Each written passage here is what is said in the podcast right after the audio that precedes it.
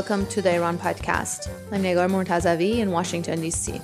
In this episode, we talk about recent protests in Iran's province of Khuzestan that has spread to some other areas in the country.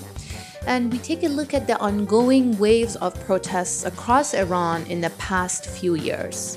Why are Iranians protesting? What are their demands? And where are these protests going?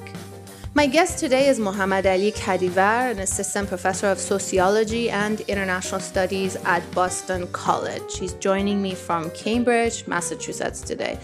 Ali, welcome to the Iran podcast.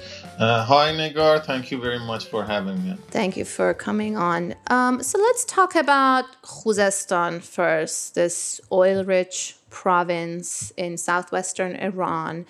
We've seen over a week of protest in Khuzestan, first centering around a shortage of water, demands for clean water, and um, basically turning deadly and violent. We saw very um, violent repression by the security forces. Um, human rights organizations are reporting um, around eight people dead. It might actually be more, the real number killed um, in in the process of protests and a number of people injured and also a higher number arrested. Talk about what sparked these protests how they developed and what are the actual demands and slogans of the protesters and the dynamics in that province and area. For sure. I think for to have a good understanding of these protests we need to pay attention to two different contexts. One broader context of the political regime in Iran and the changes that have been happening in the Islamic Republic in the uh, last few years, and then the specific issues and grievances that uh, concern the protest in Khuzestan. Uh. If you don't mind, I start with the first one about the sure, yeah. sure. Um, so what we, I mean, is Islamic Republic has we can classify it as an electoral authoritarian regime. It's a, or a hybrid regime. It has uh, semi-electoral institutions such as pre- presidency parliament and city and village councils and then non-electoral institutions such as the office of the leader the revolutionary guards the judiciary the, uh, and the guardian council. Um, the quasi or semi-electoral institutions over the last 40 years have provided a venue for a degree of competition between uh, regime insiders and have been also provided venues for uh, popular participation. They have not been fully democratic, as we know, because not everyone can run in these elections. But in these elections, um, the can some of the candidates that are more, from more excluded factions at times have tried to represent some of the concerns and grievances of the population that has been excluded from participation in the political process. Mm-hmm. But this degree of representation have uh, considerably declined, I would say, over the last uh, four years institutions such as presidency and parliament have really lost their capacity to represent um, grievances of the population. Let me make an example here. Uh, in uh, it was two years ago that we had the hike in the gasoline prices, and there were protests in uh, a number of uh, Iranian cities that were faced mm-hmm. with a violent crackdown by government. So mm-hmm. initially, when the the hike in the price was announced, the parliament said that they're going to meet and they're going to freeze the price. But the supreme leader came out and said this is a policy that has been determined and should be uh, implemented. And the parliament backed out, backed out, out of the decision. This showed mm-hmm. that the parliament is not a decision maker. The parliament doesn't matter anymore. So this has uh, increased over last few years. And we can see the the last instance the last manifestation of this in the presidential the recent presidential election. There was mm-hmm. no real uh, competition. Uh, we know that Ibrahim Raisi was the favorite candidate of the establishment. Um, not even second tier um, reformist or moderate candidates such as Ishaq Jahangiri or Larijani were uh, allowed to run it was a very easy competition for Raisi to win. But the, mm. polit- the the turnout was the lowest of any presidential election since the beginning of the Islamic Republic. This shows that the large segment of the population, at least for now, have lost their hope to follow up their grievances, their demands, their claims through the institutions of the Islamic Republic. Mm. And that's why when we see a hike in the gasoline prices, or this issue in, in, in Khuzestan about the low quality of water or pretty much no access to drinking water. I mean, you can imagine that Islamic Republic could fix the water, but this is not what the people perceive. People perceive that uh, Islamic Republic cannot deliver anymore and has failed to deliver on the daily needs of the ordinary citizens. And there is also no venue, such as elections or negotiations, uh, with the with the officials to make them to uh, to deliver such services. That's mm-hmm. why we see people come out to protest. Other thing is that uh, the government has also repressed institutions of civil society, organizations that could have represented these demands. And for example, if we had in these cities in Khuzestan, if we had actual local government government in which citizens were able to be part of the decision making about the oil projects or about the dams in the uh, in the province they could have had more say about what, what what is happening to their daily life. But such things have not happened. Those organizations don't exist. Many activists in uh, Khuzestan from the arab population have been accused of being affiliated to the separatist groups and have been jailed so the government act actively have uh, suppressed social groups that could have mediated the grievances of the population uh, and the responses of the government. Mm-hmm. I think this is a very important context uh, to have in mind.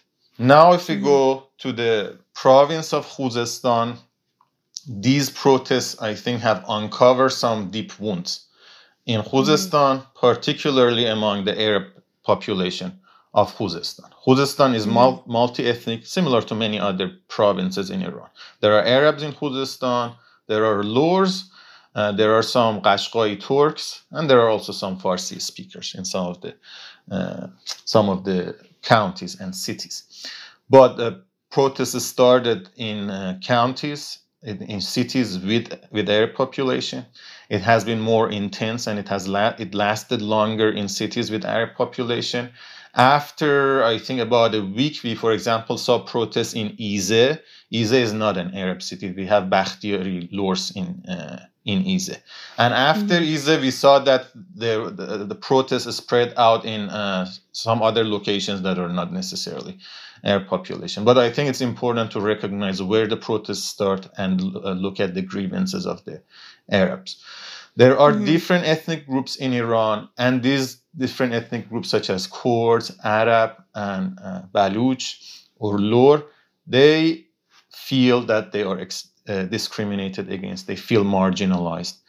And I have looked at some of the data. There is some evidence that delivery of some of the services uh, in areas with higher proportion of some of this ethnic population is lower. For example, I've looked uh, I looked at um, access to electricity, and um, in in areas that there's higher Arab population, the we have lower access. There are more uh, residential units that don't have uh, access to electricity. I'm looking for data to also look at the access to water. So there is some evidence of uh, at least disparity of access uh, for uh, by ethnic population in Iran. It varies by ethnic groups and it varies by services, but it's not all even. So I think there is some objective ground for the grievances that Arabs and other ethnic populations in Iran have. Now, what do they say in this protest particularly? So one issue is about water. There are uh, big rivers in Khuzestan. Karun, mm. Karkhe, this is, these are two of the biggest rivers in Iran. Arabs in Khuzestan and other people in Khuzestan are saying that we are in we are close to this war, but despite the fact that of our proximity, we don't have uh, clean drinking water. There are state policies that have caused this, uh, and I think we have been learning more about this. Some of the developmental projects that have been implemented and planned with a disregard to the indigenous population of the area.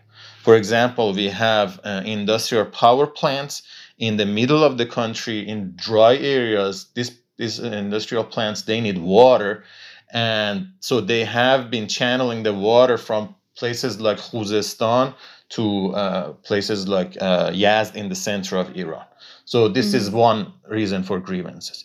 The other is that many dams that have been built in Iran, again, the dams have been built with, uh, without much regard for the environmental consequences. Now we are learning that uh, the development, a lot of developmental projects in Iran have been planted and implemented without any regard for environmental consequences and for the consequences for uh, the indigenous population.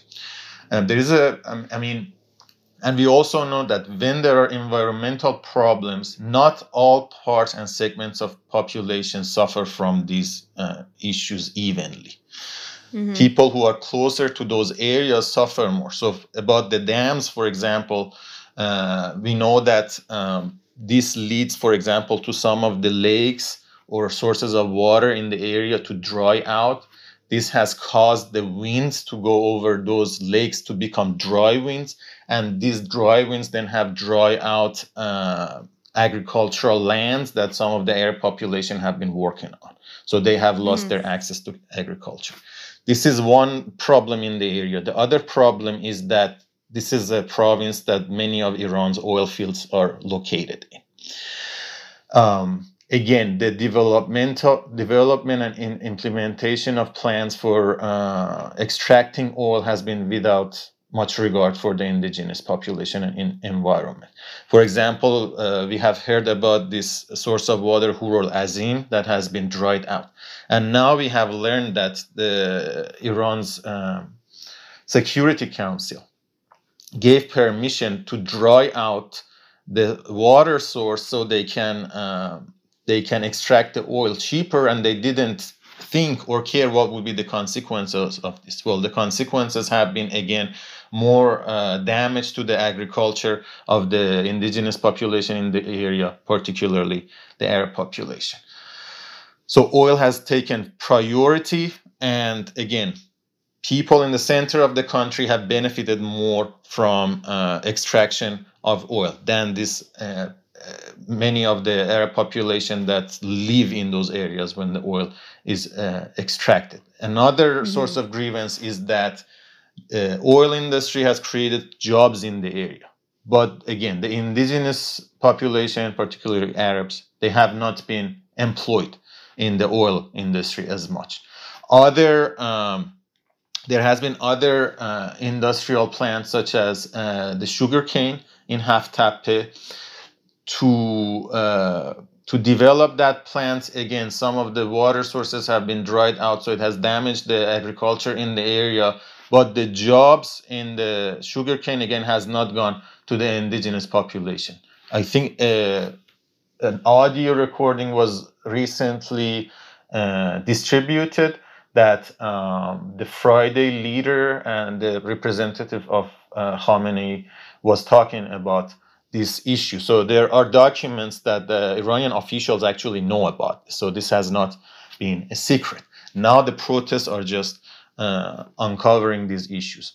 I think mm-hmm. so. We have had these local grievances in the context of uh, the failure of government to deliver services. We have had a year of drought again experts environmental experts have been warning about this that we are going to have a water shortage and again mm-hmm. the, some of the developmental projects that iran has had has not been compatible with the water sources that we have in the country for example uh, mr khamenei leader of the country has said recently that, that we needed we need a bigger population i think he wants a bigger population because he sees in Iran, Iran in confrontation and strategic competition with other regional power and the United States.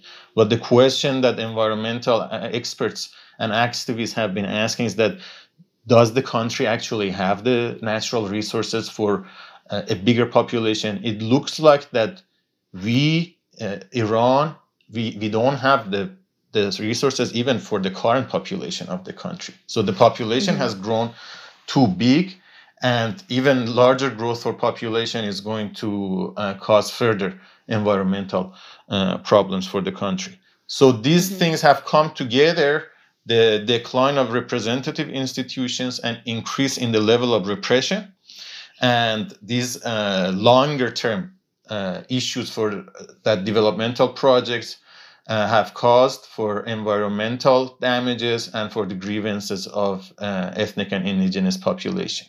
Uh, mm-hmm. This this has been the source of this, or an important context for these protests. It's uh, it's Mm, important, as you said, to note that it's basically ironic that Khuzestan is the source of one of the country's most valuable assets. It's the oil rich province, but it's not, as expected, become a prosperous region. You see a lot of this poverty and um, various issues building up in this area. So these protests, as you mentioned, decades of government mismanagement, bad planning, disregard for environmental issues, and then combined with um, drought and um, essentially this global climate uh, climate change, we we saw that the protests started around this main slogan: "I am thirsty." Mm-hmm which was basically a demand for water. But then it turned, they turned more radical. The demands or the slogans became more radical. Talk about some of these dynamics and then also the response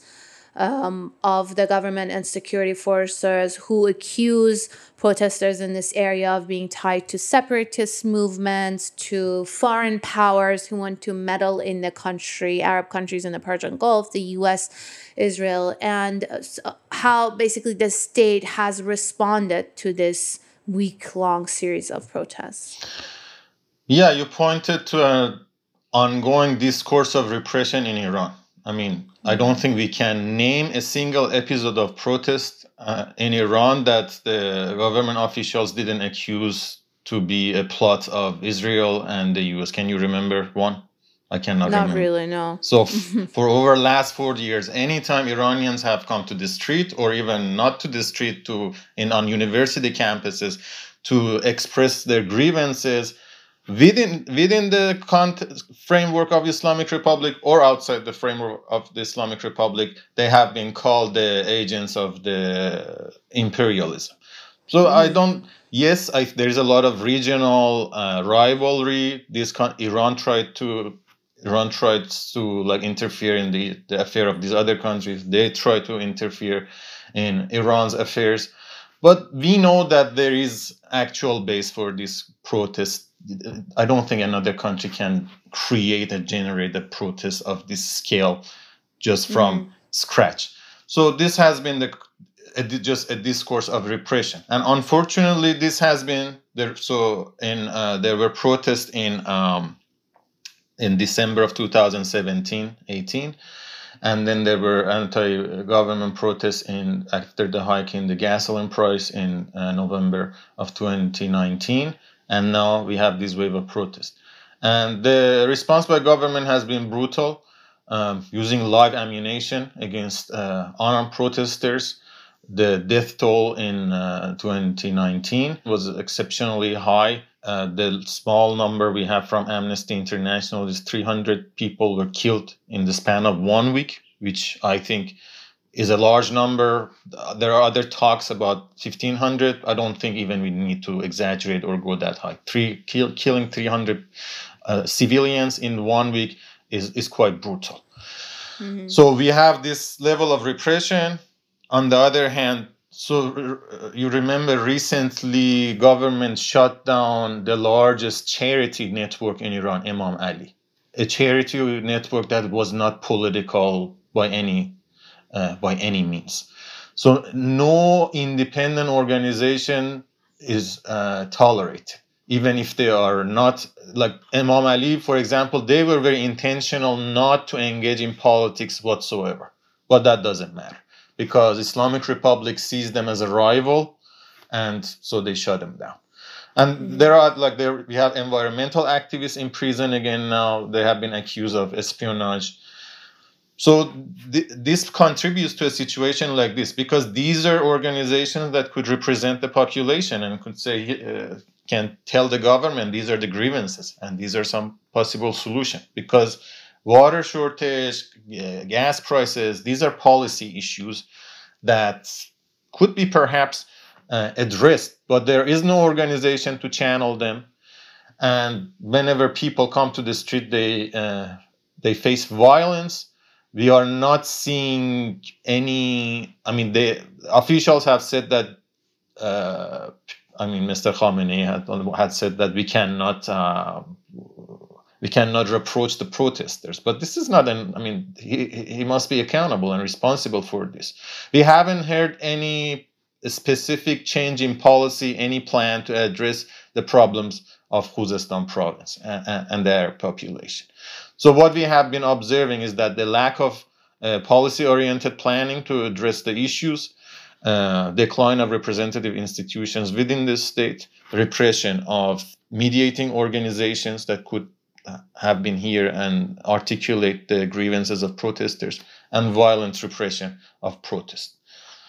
It is likely that I think we see more of these protests, and they would be probably more aggressive and assertive because violence by the state prob- just uh, brings more grievances, more anger. What we see now in, among Iran protesters and on Iran social media, which is a source of concern, is there is a lot of anger. And mm-hmm. if this anger doesn't get channeled into organization solidarity and something constructive, I'm not sure. I mean, I'm concerned about the future. I'm worried. Mm-hmm. So you mentioned uh, at least some of the um, recent protests before Khuzestan. We've been seeing these waves mm. coming and going, waves of protests, um, sparked with various different issues, but then sort of all um, morphing into radical slogans yeah. and demands that then go back to these um, problems or underlying issues that you were talking about. Mm. Talk about um, the past yeah. few years, I think the past three or four years, mm-hmm. and these rounds of protests that we're seeing, and what sort of um, commonality you've been seeing in different areas of the country over the pr- price of fuel, now over mm-hmm. water, mm-hmm. and different other issues. Uh, yes. So one. Um, so between I mentioned three waves of protest. What is common between all of them is that there were clear slogans for the collapse of the Islamic Republic. There were slogans against the clergy totality of clergy. There were slogans against uh, Mr. Khamenei, Iran's leader. Uh, if we, we can go back a little bit more and contrast it with the protests in 2009, I think the contrast can help us understand what has changed. We had protests in 2009 after a uh, presidential election that a lot of people perceived fraudulent people came to the street but they were calling for recounting of the vote and the, i think the most they wanted was a new election or recounting vote a cha- or change of the president these demands they were still within the constitution of the islamic republic they were mm. not they were not asking for the uh, for the regime change I mean, mm. some people. Let me make a note that also in 2009 we're talking about the green movement it was the largest yeah. protest mm-hmm. since the 1979 revolution um, but again as you're explaining within with demands within the system yeah so some people might argue that pe- the protesters framed the demands within the system and their leaders also did but you could say the implication would go beyond the system but mm-hmm. at least at the surface surface it was within the system and it was around an, a presidential yeah. election that was held mm-hmm. by the Islamic Republic, and sort of the main demand was a protest of the result of that election, which people saw as rigged. Exactly. I think that just brings another interesting comparison. We also now are seeing protests after a presidential election but the protests that is, are happening now are not about that. I mean, they're definitely mm. related, but they're not calling for like recount of the vote or another election. Mm. It looks like that these protesters have just given up on the institutions of the Islamic Republic. But mm-hmm. the protests in 2009 were trying to reform the institutions of Islamic Republic. The response, mm-hmm. of course, was repression. I think over 100 people were killed uh, mm-hmm. during the, those protests. And what was different about those protests was that they were mostly in Tehran. We saw hundreds of thousands of people came to protest in Tehran, and some of the other big cities such as Tabriz and Shiraz, but it was not widespread in, among other cities. What is different over the last few years is that protests have been starting not from Tehran. Protests have been starting now is in the south, the southern western province of Khuzestan. The protests in 2009 were widespread in, I think, all the provinces had protests. Uh, same also for 2017 18. So we have had a geographic spread of protests. In terms of number of participants, my guess is still that 2009 we had larger number of people participated, but it was concentrated in a few metropolitan areas. So I mentioned how violent was repression of 2009. So after 2009, in 2013, some part of the Green Movement decided to participate in the election of Rouhani, and they came before Rouhani, which was not a reformist. He, Rouhani was not a reformist; he was a moderate candidate. And uh, I think reform, some part of reformists, part of reform movement, part of the population who wanted change, who wanted more democratic society, they thought that maybe they can still follow their hopes through the institutions of the regime. So 2013, 2017, and we had the nuclear deal. That was a great achievement. But uh, I mean, Donald Trump was elected. The nuclear deal was violated by the United States. And Rouhani also did not really deliver on his promises about political reform in Iran. Mm-hmm. And then the economy really declined inflation rose, uh, currency exchange, uh, Iran's currency really dropped in terms of exchange with, with dollar. And we know that poverty has uh, increased. So people, many people thought that it was a futile attempt to try the institutions of Islamic Republic and go vote for one of the insider in the hope uh, to, for representation of their demands within the framework of the regime. I think it is that disappointment that has resulted in this type of anti, uh, fully anti uh, regime protests. But let's also talk about the response of the state and this mm-hmm. very violent repression that you're talking about. It did very sure uh, start in 2009. Basically, they were able to wrap up the protests, which were going fairly long for months and months. There were calls for protests around the Green Movement, and people showed up, but it started to get more violent and more. Um, people were being killed and injured and also arrested. Um, but we don't see that response, this violent response, really stopping people, as you're saying, and, and the demands and the grievances continue Talk about this response specifically to the protests in the past few years in November 2019, mm-hmm. which was very brutal. Mm-hmm. Um, the ones, the uh, 2017 protests before that, and then also this round in Khuzestan and then other yeah. cities.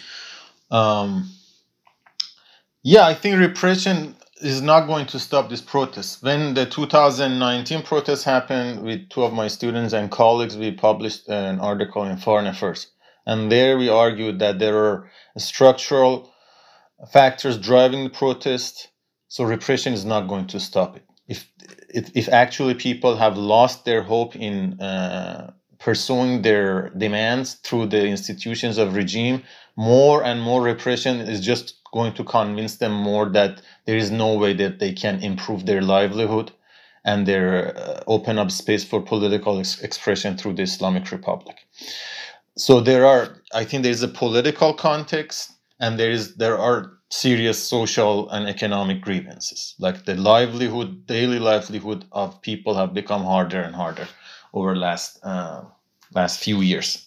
It has not improved. So rouhani's administration was not able to improve the political life in iran neither the economic life. This doesn't automatically lead to this kind of anti-government protest.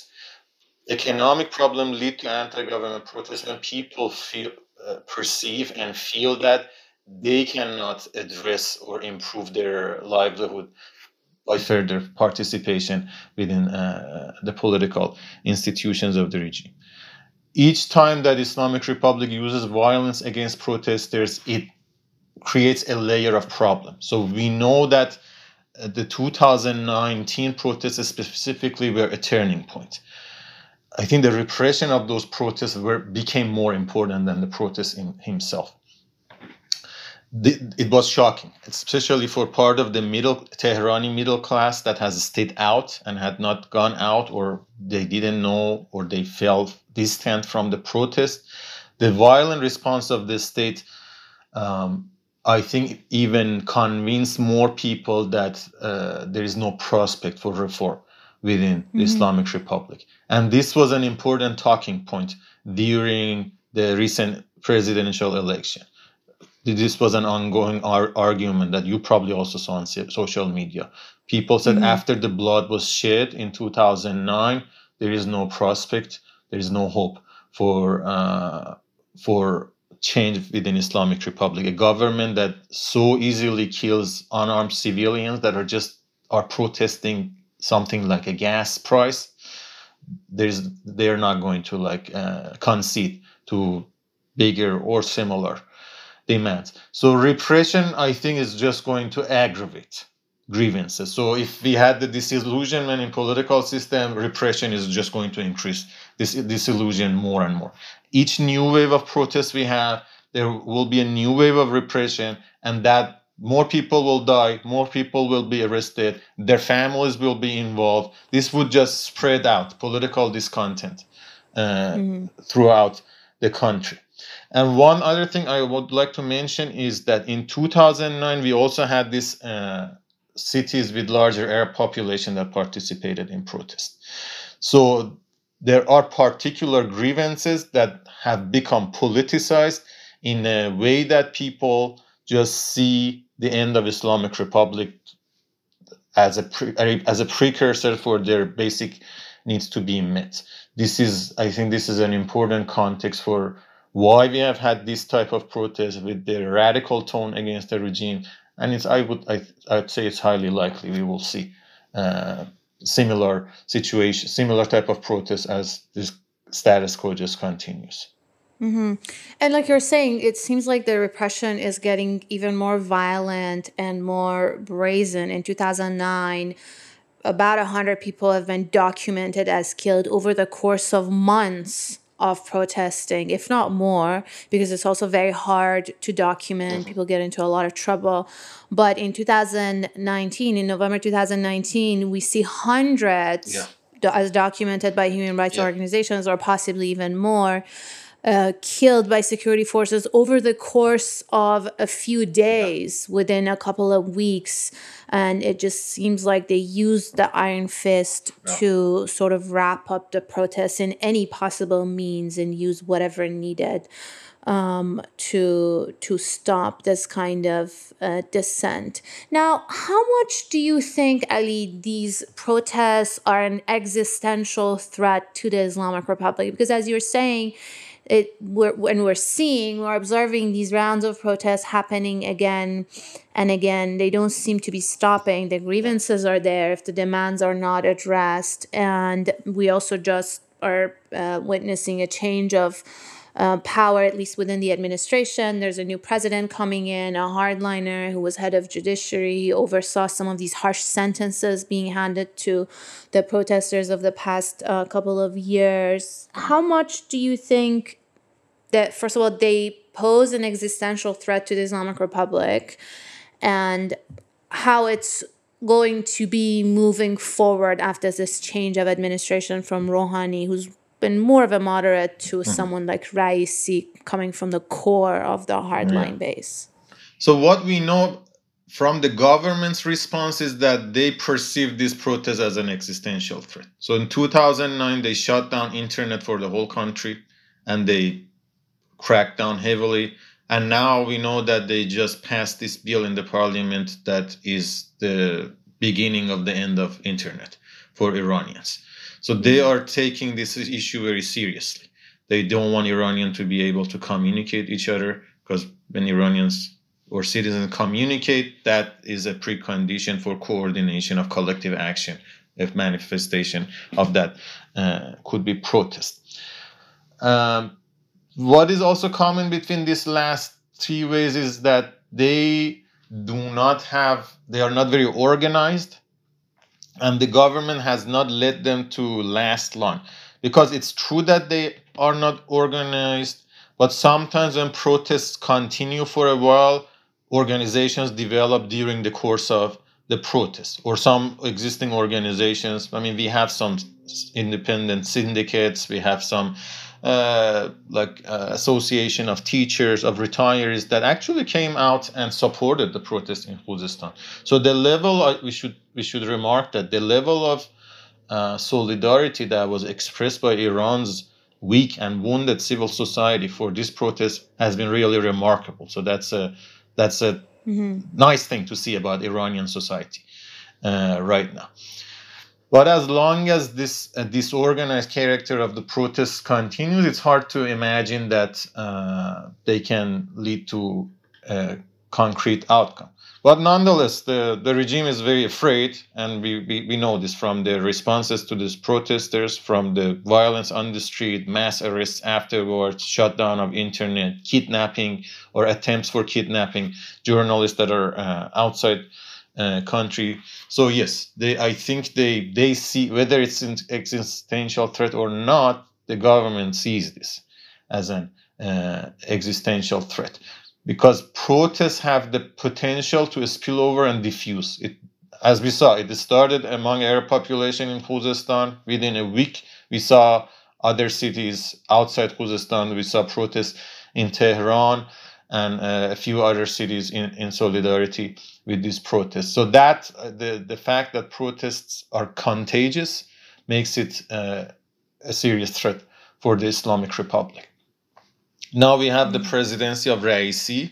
He's been involved in the death sentence. He was one of the three judges that gave the death sentence for several thousands, a few between a few and several thousands political prisoners in Iran in 1988. So yes, he's mm-hmm. from the core of hardliners that prefer repression. They prefer a more confrontational foreign policy. They, I think they prefer to be in an antagonistic relationship with the rest of the world, with the United States. This is the type of environment that they can reproduce. They can justify violence and they can agitate and mobilize their uh, supporters. So mm-hmm. the I think this the fact that they chose Raisi that has open there are open investigations about uh, his involvement in these uh, massacres in 1980s and and later. The fact that they choose him, I think they are sending a signal to the society and to the international community that we don't care and we we are not afraid to show the iron fist. Now, yes, mm-hmm. so is it is the response by government is going to get more violent? I think it's been pretty violent, so I don't know if it's going to get more uh, violent than this. But we, it doesn't look like we are going to observe a decline in the in the level of repression. And as I mentioned, further repression is just going to add uh, to more grievances. Mm-hmm. And um, as you mentioned, Raisi, I just wanted to remind to our audience that we've had um, episodes in the past about the controversial presidential election, about um, Ebrahim Raisi, and we're going to discuss these issues also more in future episodes. I also want to encourage everyone um, to read the piece that you mentioned. I'm glad you mentioned that in the Foreign Affairs magazine. It's called Iran's Protests Are Not Just About Gas Prices. This is back in December 2019 um, where you, uh, together with Saber Khani and Abolfazl Sotoudeh, explained how repression won't solve the mm. deeper problems bringing Iranians to the streets. Mm. And Ali, finally, I want to ask you about um, foreign policy and basically um, the role of maximum pressure in everything that we've talked about. We mm-hmm. know there was this very different policy when Donald Trump came into power. He pulled out of the nuclear deal. Essentially, diplomacy stopped between Tehran and Washington, and there was this campaign of maximum pressure, crippling economic mm-hmm. sanctions, mm-hmm. and then an escalation of military tension, eventually assassination of the Iranian general Soleimani, yeah. then later assassination of Fakhrizadeh, the nuclear scientist, and a more securitization of Iran's um, internal space as well. Talk about how much you think all of these external mm-hmm. factors um, play a role in these dynamics that we've seen um, inside Iran, the state's response to protests and the political space, and then possibly yeah. even the eventual rise of someone like Raisi. Sure. I think we can observe two consequences. One is that the, it has decreased the level of factionalism within the Islamic Republic. Before mm. the maximum pressure, we saw open disputes between President Rouhani and uh, leader Khamenei. But since the maximum pressure and sanctions started, we have not seen really Rouhani challenging Khamenei. I think he has become even uh, way more docile and cooperative. So it has brought together different factions within Islamic Republic because they have perceived an existential threat. Level of repression has also increased. But increasing level of repression is not a new thing in Islamic Republic. There is a history of, uh, I mean, before the revolution, the Pahlavi monarchy was repressive, and after the revolution, Islamic Republic has been repressive. Even level of repression, we can say, has intensified after the Iranian Revolution. Um, so yes, I think the international context matters to explain part of these changes. It doesn't certainly justify any of the violence that the Iranian government has unleashed against protesters. And maximum pressure, I think, again, problems between Iran and US don't start with Donald Trump. It uh, we have to go back in the history. There is the 1953 coup, and then there's the hostage crisis. As long as Islamic Republic and United States are continuing and reproducing this kind of confrontation and uh, antagonism, this kind of problems happen for Iran and as I mentioned, I think part of the Iranian hardliners prefer this kind of antagonism because this is how they can reproduce themselves. This, this is how they can justify isolation of Iran. I mean, this current uh, bill for shutting down uh, internet is uh, is part of that. But before the revolution, Iran was not under sanction, and right now there are countries neighbors of Iran, Pakistan, Turkey. They are not under sanctions. So I think it yes, United States has been violator of the nuclear deal. Certainly, they're res- responsible. But as an Iranian, I I keep the leaders of Islamic Republic also accountable for the sanctions mm-hmm. because they have said this is what Ayatollah Khomeini said that the uh, America cannot do anything, cannot do any wrong to Iran. Well, it turns out that U.S. can do wrong to Iran, and they mm-hmm. have taken the responsibility to take care of the affair of the Iranian population. Iran's foreign policy has not been successful after the revolution. It has resulted to a lot of confrontation with the international community. Um, again, the point is not that in this particular episode Iran is right or Iran is wrong. The, mm-hmm. My point is that the overall strategy of Iran's foreign policy has not been conducive to further development and growth for Iran's economy, for engagement of Iran in international community. And yes, so we see this kind of consequences for, for Iranian, both for Iranian politics and for uh, Iranian com- uh, economy.